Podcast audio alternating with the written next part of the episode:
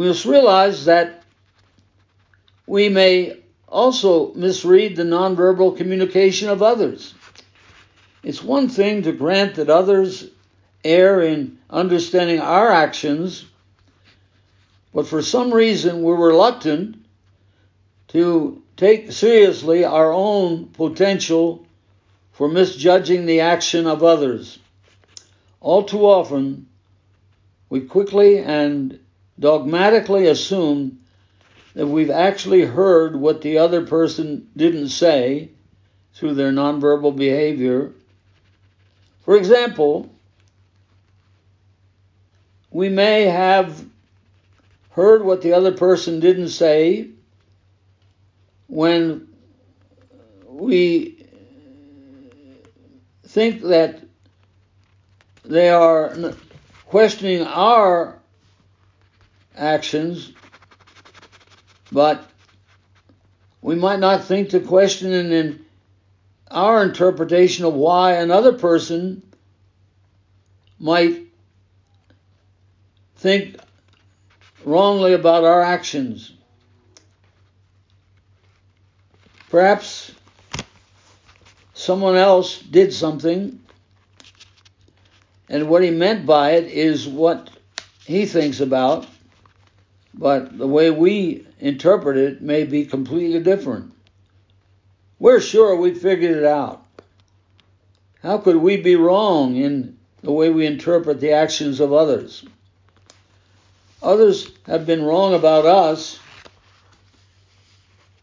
in our pride, that's the way we think. We seldom consider that we could be just as wrong about their actions. Through sad experience, we learn that we are not always accurate in our assessment of others, or certainly they're not accurate in their assessment of us. We convince ourselves that we're right in the way we think about others when our actions are proving just the very opposite. At least that's what they think. And so we act and react accordingly. In an article entitled how we send emotional messages, Ernst Beier graphically illustrates how easily we can mistake the messages people are conveying non-verbally. He says we asked several people to act out different moods and then we videotaped them as they acted out their moods.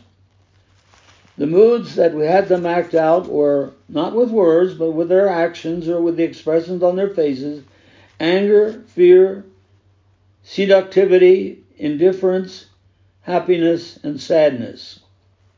And then he says we let our subjects review their portrayals and eliminate any that they thought were unrepresentative of uh, what they were really feeling.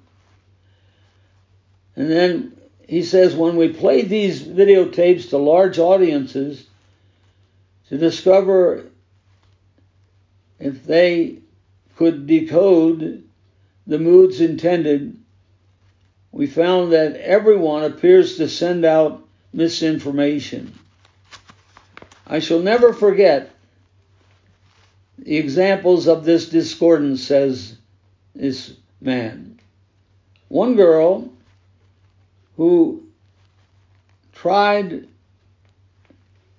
to show by her attitude and by expressions, not with her words, but with her actions, that she was angry or fearful or seductive or indifferent and happy and sad. The way it happened to her judges was that no matter where she set the thermostat in terms of her mood or attitude, her emotional climate was always interpreted as being angry, or another girl, it was always that she was being seductive. Invariably impressed, the judges saw one as being angry and the other as being seductive. Even when she wanted to be angry, to display anger in her attitude and her expressions, they whistled at this woman as though she was being seductive. Imagine going around like that with people interpreting that you're being seductive, no matter what you did.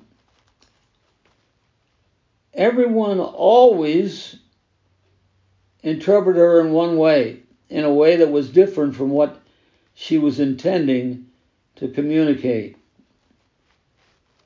Another girl invariably impressed her judges as being a certain attitude, as having a certain attitude. And even when she wanted to be angry, that girl, they whistled at her and thought she was being seductive. So nonverbal communication is continuous, it's powerful, and it is and can be easily misunderstood.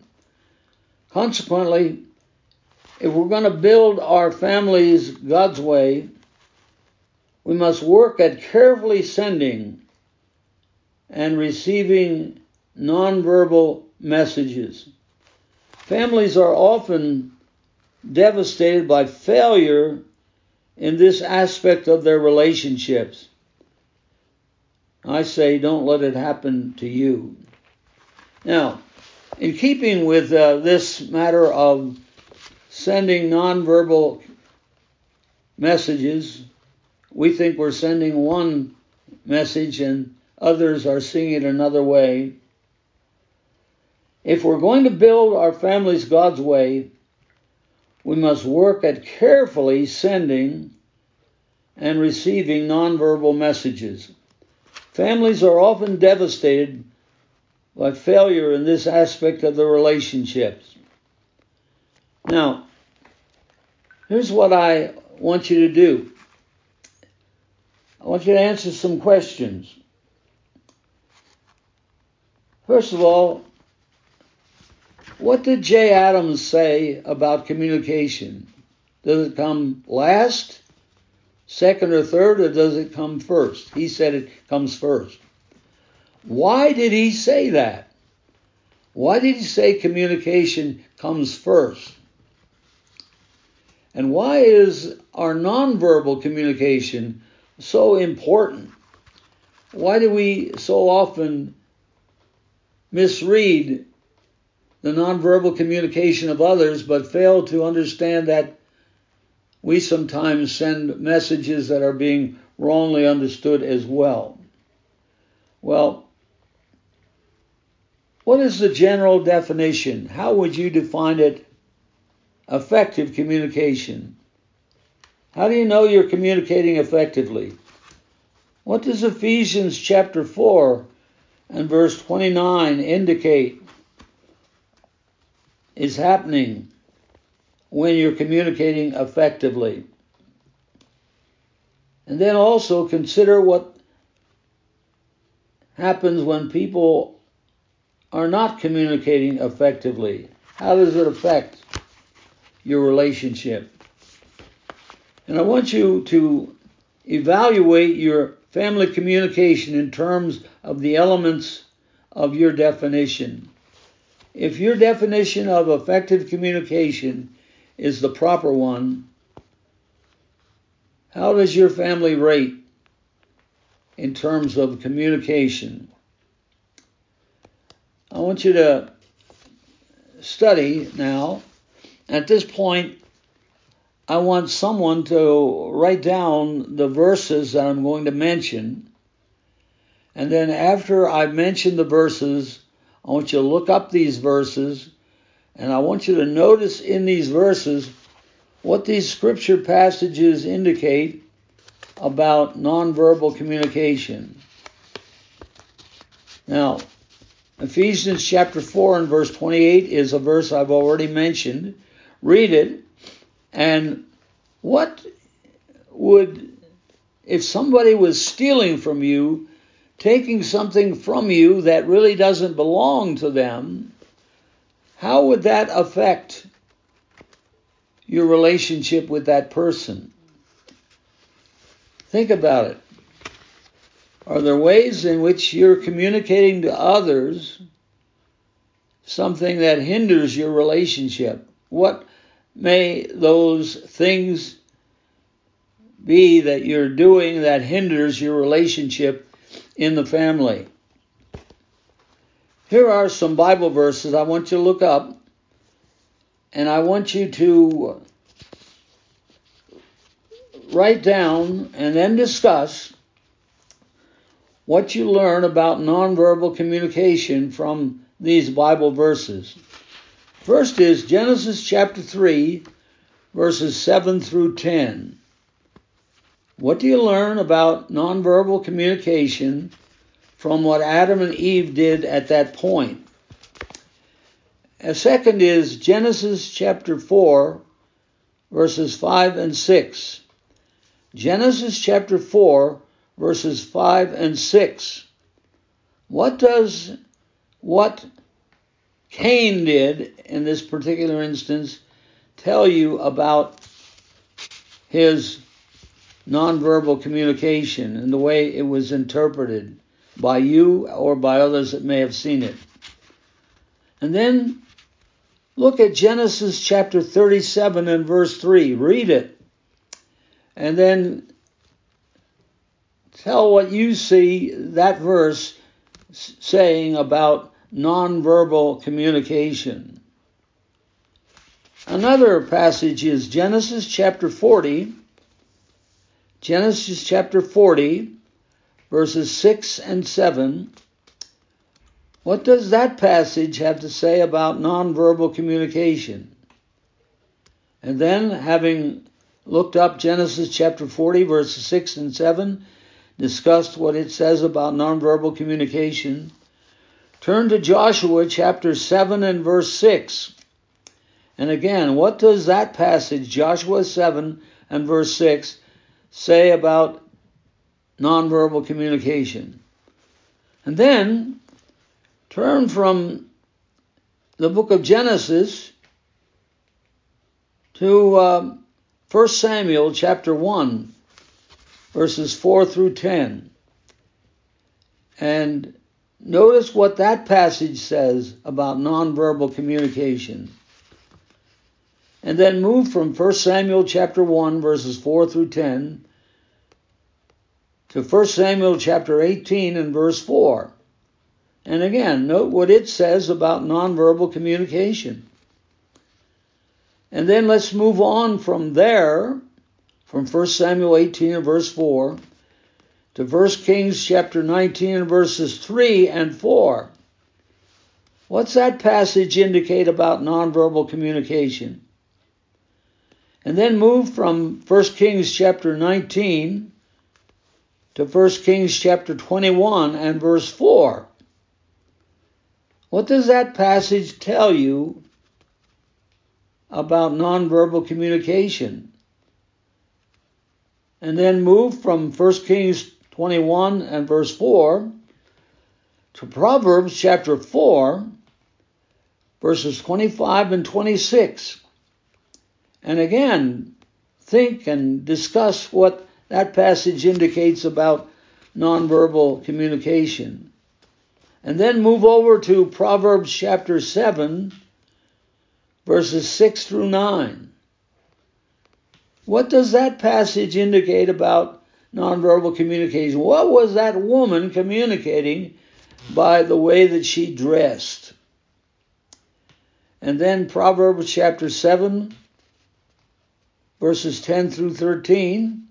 Again, what does that do those verses say about nonverbal communication? What do you learn about nonverbal communication from those verses in Proverbs chapter 7, verses 10 through 13. And then move from there to Proverbs chapter 31, verses 12 through 27. Proverbs 31, verses 12 through 27. Answered the same questions there. What do you learn about nonverbal communication by studying those verses? What do you see there? And then from there, go to Mark chapter 2, verses 3 through 5. Again, in Mark chapter 2, verses 3 through 5, what we're looking for is what do these verses tell us about nonverbal communication? And then while we're in the book of Mark, let's move from chapter 2 and go to the book of Luke, which is right next door Matthew, Mark, Luke. And then go to Luke chapter 10, verses 30 through 35. Luke chapter 10, verses 30 through 35. Read those verses and answer the questions. What do you learn from these verses about nonverbal communication? And then, staying in the book of Luke, let's move to Luke chapter 15, verses 3 and 4, and verse 8 and verse 20. Luke 15, 3 and 4. Luke chapter 15, verse 8 and verse 20. Again, answering the same questions. What do these verses indicate about nonverbal communication? And still staying in the book of Luke, go to Luke chapter 18, verses 10 through 13. And notice what these verses tell you about nonverbal communication. Learn what you can about nonverbal communication from Luke chapter 18, verses 10 through 13. And then another very important verse in terms of learning about nonverbal communication is 1 John chapter 3. 1 John chapter 3 and verse 17. 1 John 3 and verse 17. What do you learn about nonverbal communication from that verse? Now, developing marital and family unity requires accurately sending and accurately interpreting or receiving the right kind of nonverbal messages. So complete the assignments by looking at those verses. Learn everything you can about nonverbal communication from those verses. And then discuss these verses with the others who are in your family or in the same Bible study group or with another family member. And identify what comes out of your discussion. What do you learn about your nonverbal communication and the nonverbal communication of others? What do you find here that's important for your own life and family in terms of communication nonverbally? How do you send messages how do you need to improve in the area of nonverbal communication with other members of the family or with some people who are part of your Bible study group or or part of the same class or of uh, of people that you're involved with? And be ready to share your insights what you're learning about your nonverbal communication and the message that others are sending to you nonverbally. And then make a list of eight or nine nonverbal ways of communicating with another person. How do you communicate non-verbally? How do you read the communication of others? How do they send messages to you? What are some of the nonverbal behaviors? Think about this and talk about it with others in your group. What nonverbal behaviors often hinder the development of a deep and satisfying relationship? What do you see happening in the terms of nonverbal communication that either hinders or helps in building deep, satisfying relationships, deep friendship. Now, what nonverbal behaviors may enhance oneness, closeness to another person, and closeness in terms of the family and in terms of marriage as well? What nonverbal communication would have a positive influence on your relationship with other people. And then what I want you to do is identify your most problematic nonverbal behaviors and explain how some of the things that you do may help good family relationships or Identify how some of the things that you may do or may not do. It can work either way. Your nonverbal communication can either be helped by what you do or it can be hindered by what you don't do or by what you do. What are some of those problematic nonverbal behaviors that cause people to move away from others and to lose emotional oneness, to think well of the other people, person, and to want to be their friends. And then, what do you consider to be the most common problematic nonverbal behaviors that one family member may communicate to other family members? What are some of the nonverbal communication efforts, either what is done or what is not done, that cause people to have problems in terms of their relationship with other people? And then identify personally, each of you, the nonverbal behaviors that you do that promote good family relationships. What are the nonverbal behaviors or communication efforts you're doing that really enhance or promote good relationships with other members of the family? All right, that's what you didn't say, I hear. What are people hearing through your behavior in terms of um, what you think about them, what you feel about them, what you want to happen in your relationship with them? What are they learning?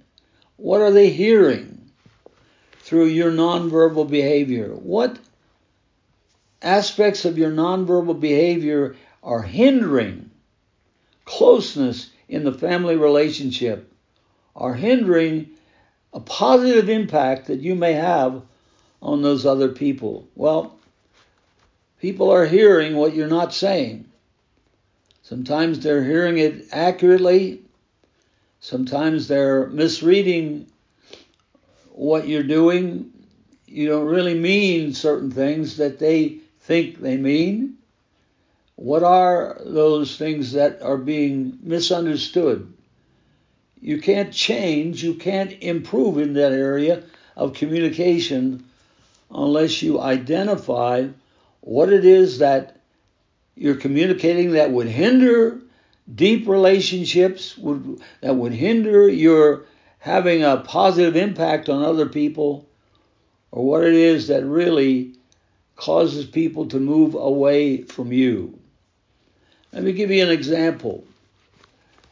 Uh, some time ago, this was a long time ago, we were having a family get together, and at that point, our son, who was probably only four or five years of age at that point, he said something, and the other people, part of the family, heard what he said, and they began to laugh. And I happened to be sitting uh, across from my son at that point, and I saw the way that he was interpreting the laughter of the other people. It was hurting him. He thought they were making fun of him. He thought they were putting him down. And as I watched him, I said to him, because I saw how he was reacting to what the others were doing, their laughter. He said, uh, I said to him, uh, they're not laughing at you. That's the way I saw he was interpreting it. They're laughing with you. And my son looked at me and he said, They're not laughing with me. They're laughing at me. I know that because I'm not laughing.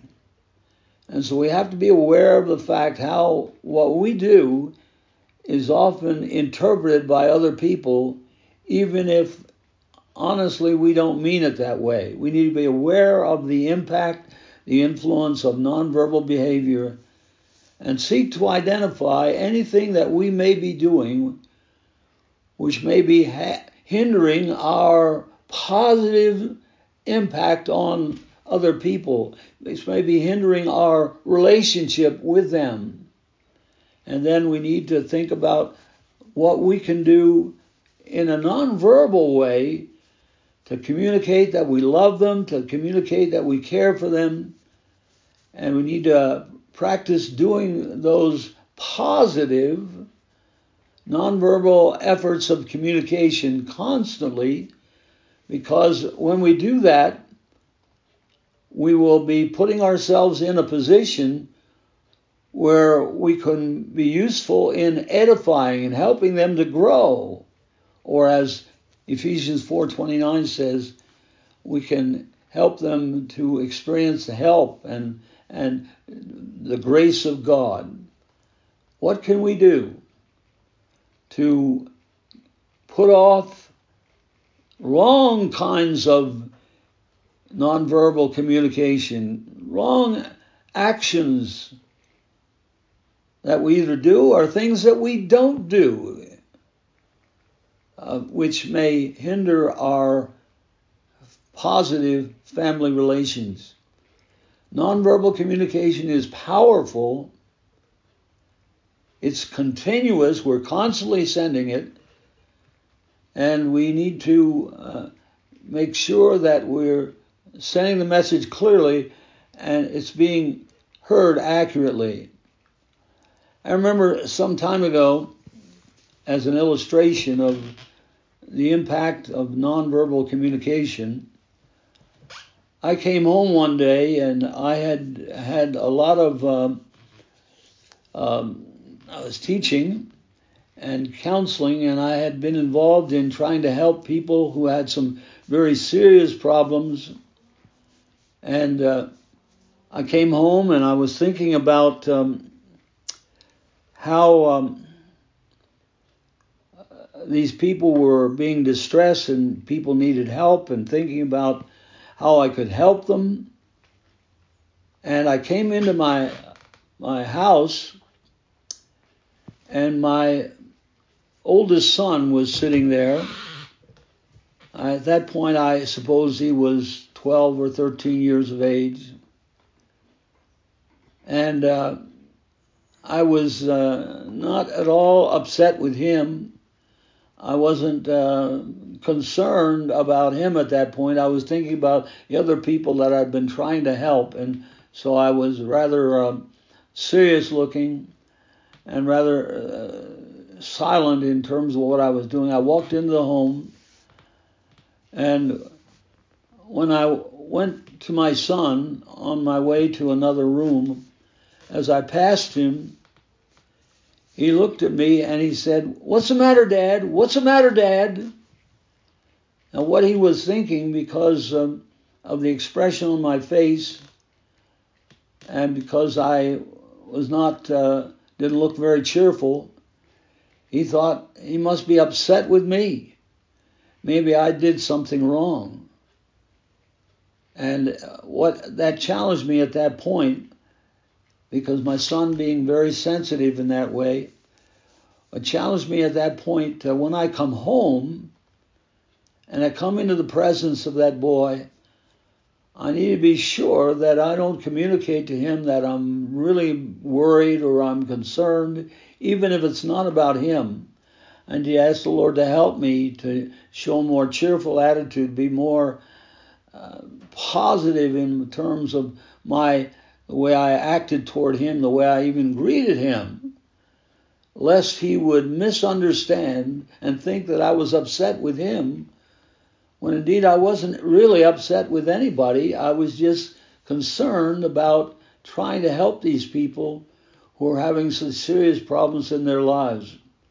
But, so when I'm coming home from the office after counseling, I spend some time praying and asking God to help me that when I get home, I don't come into the house and others think I'm upset with them because I am somewhat concerned about some of the people that I'm working with.